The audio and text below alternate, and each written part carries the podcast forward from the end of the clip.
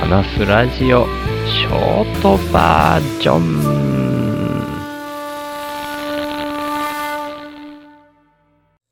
はいどうも。今日もさっきまで草刈りしてたんですけど草刈りしてる最中にこれ何かしらの柑橘系よね絶対みたいなやつが出てくるんですよね。これちょっと前に話しましたっけ？話したような気もするし、話してなくてもまあいいんですけど、草刈りしてる中に、この葉っぱは柑橘系だよねって僕が判別できるやつが出てくるときあるんですよね。それは、この間、スーパー株を受け取ってくれたイニシャルで K さんがビワの苗を持ってきてくれたことで、ついでに植え替えをした6年ぐらい前にもらってたポンカンの苗を植え替えた時に、その葉っぱをやたらまじまじ見たことがきっかけだったんですよね。で、その後ちょっとしてから、そういう柑橘系だろ、この葉っぱっていうやつを見つけて植え替えをしてたと。で、今日も、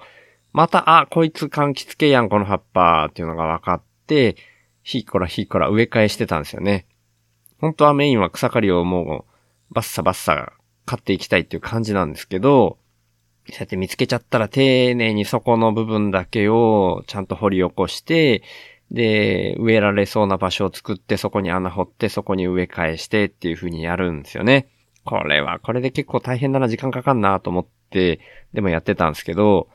で、終わった、やった、終わったと思って、で、元の場所に戻って草刈りをしようとしてたら、もうほんの隣にね、また、柑橘系だろこいつっていう葉っぱが見えて、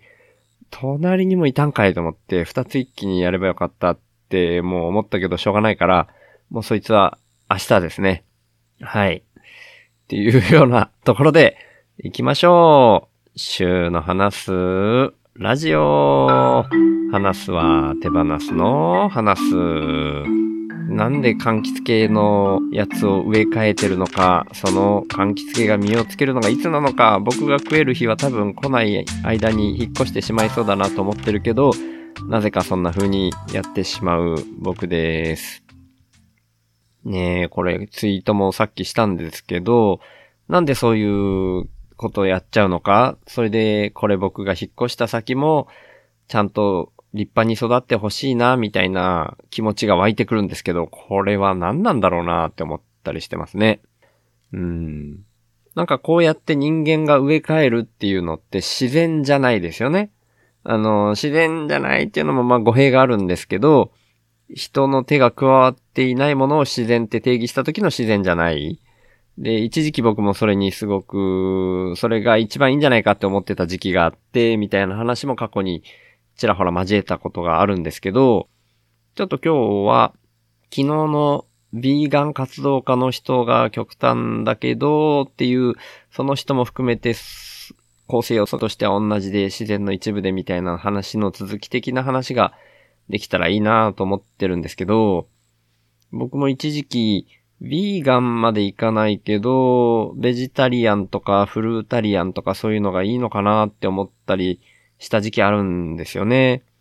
なんか、生き物をわざわざすごい苦労して捉えてとか、殺して血が出てっていうのをやって、それを食うみたいなのって本当に最初からある自然な衝動なのかなって疑っちゃってた時期があるんですよね。うん、だからなんか、畑に物を作って、それを食べて、それだけで循環していくみたいなの方が穏やかな感じがして、そういう気持ちになってきた時ありますね。僕がなるべくお金を使わない生活に徐々に徐々に入ってきた時期に、お金自体に対する問題点を認識したっていうことも大きくて、それがきっかけではあったけど、うん、まあ、なるべく自給自足的な暮らしに向かっていくのがいいんだろうな。お金を使わないとしたらそういう風になるよねっていう流れの中で、自然のっていうのにもやっぱり見聞きして触れていくってなるんですよね。で、福岡正信さんの藁一本の革命みたいなのも読んだりして、もうめちゃめちゃ自然にほっぽらかし農法みたいなことも言われたりするんですよね、福岡正信さんの農法が。で、それを考えたときに、福岡正信さんのほっぽらかし方もある意味、まだ人工的なんじゃないかみたいななんか中途半端なんじゃないかなみたいな物足りなさを感じたりもしてたりして、でも、ちょっと話飛び気味になるけど、最近で言うと、塩分を取る必要っていうのを考えたときに、海が近くにないと、塩分ってそもそも取りづらいんじゃないかなと思って、いろいろ検索したりしてみると、野生動物とかは、土に含まれてる塩分を体に取り込んでるから大丈夫なんだとか、そんな情報も入ってきたりするんですよね。で、そんな野生動物の血液から人間が塩分を摂取するみたいな。だから生で肉を食べたりするとそれが塩分摂取になるみたいなことも見たりするんですよね。そうすると、ヴィーガンってちょっとやっぱおかしい。むしろ自然な方がっていう発想から来てるような気がするんだけど、全然自然から離れちゃってる部分もあるのかなって思ってたりしたんですよね。で、今朝も古典ラジオの樋口さんがリツイートしてたやつがちょっと目に留まったりして、プロオゴラレアっていうんですかね。僕あんまりちゃんと知らないですけど、おごられてあげるみたいなので、むしろお金もらって、それで生計立ててる人がいるみたいですけど、その人がツイートしてたやつをリツイートしてた、引用リツイートしてたんですよね。で、こないだおごりに来た肉落ちビーガンが、親が超ビーガンで2世として育てられた、中1で内緒で肉食べた、生き物うますぎ笑った、好物は白魚生しらす丼、鮎の塩焼き、個体数と生物間に比例しうまさます。って言ってるとかなんかまあそういう要は、ヴィーガンの親に育てられた子供が逆に反動的に肉めっちゃ好きになったみたいな話が書いてあって、ああ、そう、なんていうか、った一つの正解みたいなもんって、まあよほどのことがない限りないんだろうなっていう感覚が、すごい裏付けられたなと思いましたね。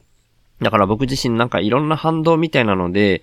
こう極端な位置に、まあ今でも極端な位置にいますけど、こう一回ぐーっと極端な位置に振って、その反動みたいなのでまたちょっと戻ってきてみたいなのを繰り返して、波みたいにして動いてるよなーって、やっぱり思ったんですよね。だから、昨日話した僕の構成要素が同じだからみんな、そういう意味では同じだよねっていうのの、構成要素っていうのが僕の中ではイメージとして分子とか原子とか、それをまた構成してる素粒子とかの話になってくるんですけど、それの大元が粒じゃなくて波みたいなものなんじゃないかっていうのをだいぶ前に聞いてて、これ、あの、眉唾だと思ってください。僕の記憶も曖昧だし、知識も全然ないんで。だけどそんな本当に波みたいなもんだよな。今日僕こんな風に言ってるけど、時間経って自分のポッドキャスト聞いたりすると、えー、こんなん言ってたって思ったりもするし、本当になんか一つカチッとした正解みたいなもんがあるんじゃなくて、本当に波みたいなもんで、そんな風に流れていっているんだから、なんかに目くじら立てたり、何かにこだわってとか執着したり、手放せないなって思っちゃうことが、うん、あんま良くないような気がするなと思って、だからまあ、唯一無二の正解じゃないけど、まあ極力手放して、うん、身軽な状態でいつもいたいなって、やっぱり今日も思いました、みたいな、ちょっと無理やりまとめたような感じにしとこうかなと思います。はい。っていうことで、週の話すラジオ、略して週報は、HSP っていう先天的なビビリとして生まれた僕、週が、ビビリだからこそ問題の根本原因に意識が向いて、それでも最終的に僕のビビリの意識が向いちゃうこと、それを発信することに僕の生きる役割があるんじゃないかと思って、そんな僕の意識を日々発信する番組です。僕からは今の世の中が滝壺に向かう船みたいな環境問題をはじめとした社会課題が加速度的に大きくなってるっていう風に感じられてるんですね。だから僕がビビりすぎるせいでできたメタ認知っていうか、そこから来る意識と問いを投げるみたいな感じが、このポッドキャストの位置だと思ってます。僕はそんな滝壺に向かう船みたいな状況は、間違いなく人間が作り出していることだと思ってて、人口自体加速度的に増えてることもあるし、人間の欲望も大きくなりすぎてるっていうふうに感じてます。で、その原因として人間の欲望を増幅させてしまうような特徴をだんだん強めてきてしまっているお金っていうものが一つあると思っていて、そんなお金みたいな何かが入ってこないと、インプットされないと、自分からもアウトプット出さないよ、みたいな、交換条件的なインプットが先な構図も感じてます。だとしたら、アウトプットが先な構図に逆転させることで、滝壺に向かうスピードが緩和されるんじゃないかなって思ってます。で、そんなアウトプットが先っていうイメージなんですけど、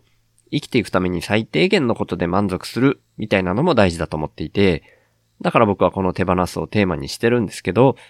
僕は幸せっていうものは相対的なものでしかないというふうにも考えてて、人との比較って意味じゃなくて、自分個人の単位で見たときに、沈んだ状態からちょっとマシになって浮かび上がってくる。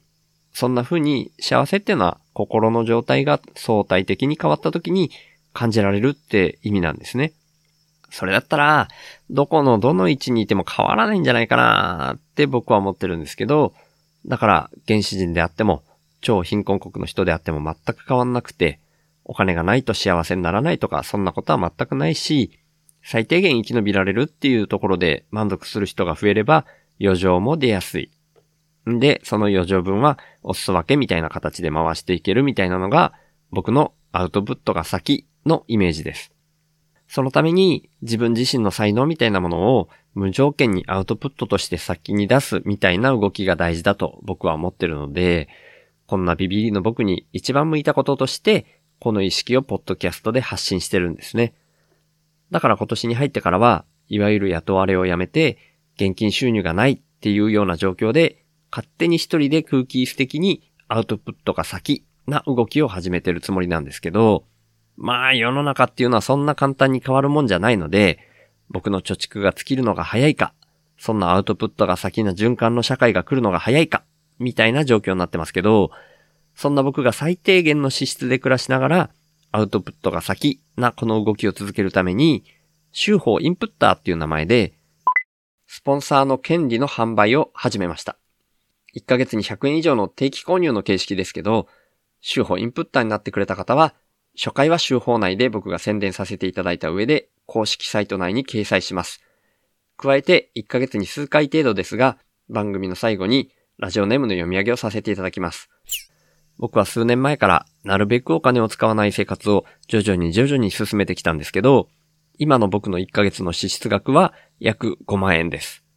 それに対して今は30人の方から週報インプッターとして毎月サブスクでいただいてまして、その合計額は5464円になってます。皆さん本当にいつもありがとうございます。そんな週報インプッターの入り口は概要欄にありますので、もし本当に心から購入したいっていうふうに思われる方がいらっしゃいましたら、ぜひよろしくお願いします。ただ僕としては、そんなアウトプットが先で循環する社会が来ることの方が大事だと思ってますので、これももしよかったら、週の話すラジオを SNS 等で投稿とか拡散とか、あとはポッドキャストで喋ったりとか、そんな風にしていただけると、それが一番嬉しいです。ということで、週の話すラジオをいつも聞いてくださってる方、今日初めて来てくださった方、本当に感謝してます。ありがとうございます。ではまた。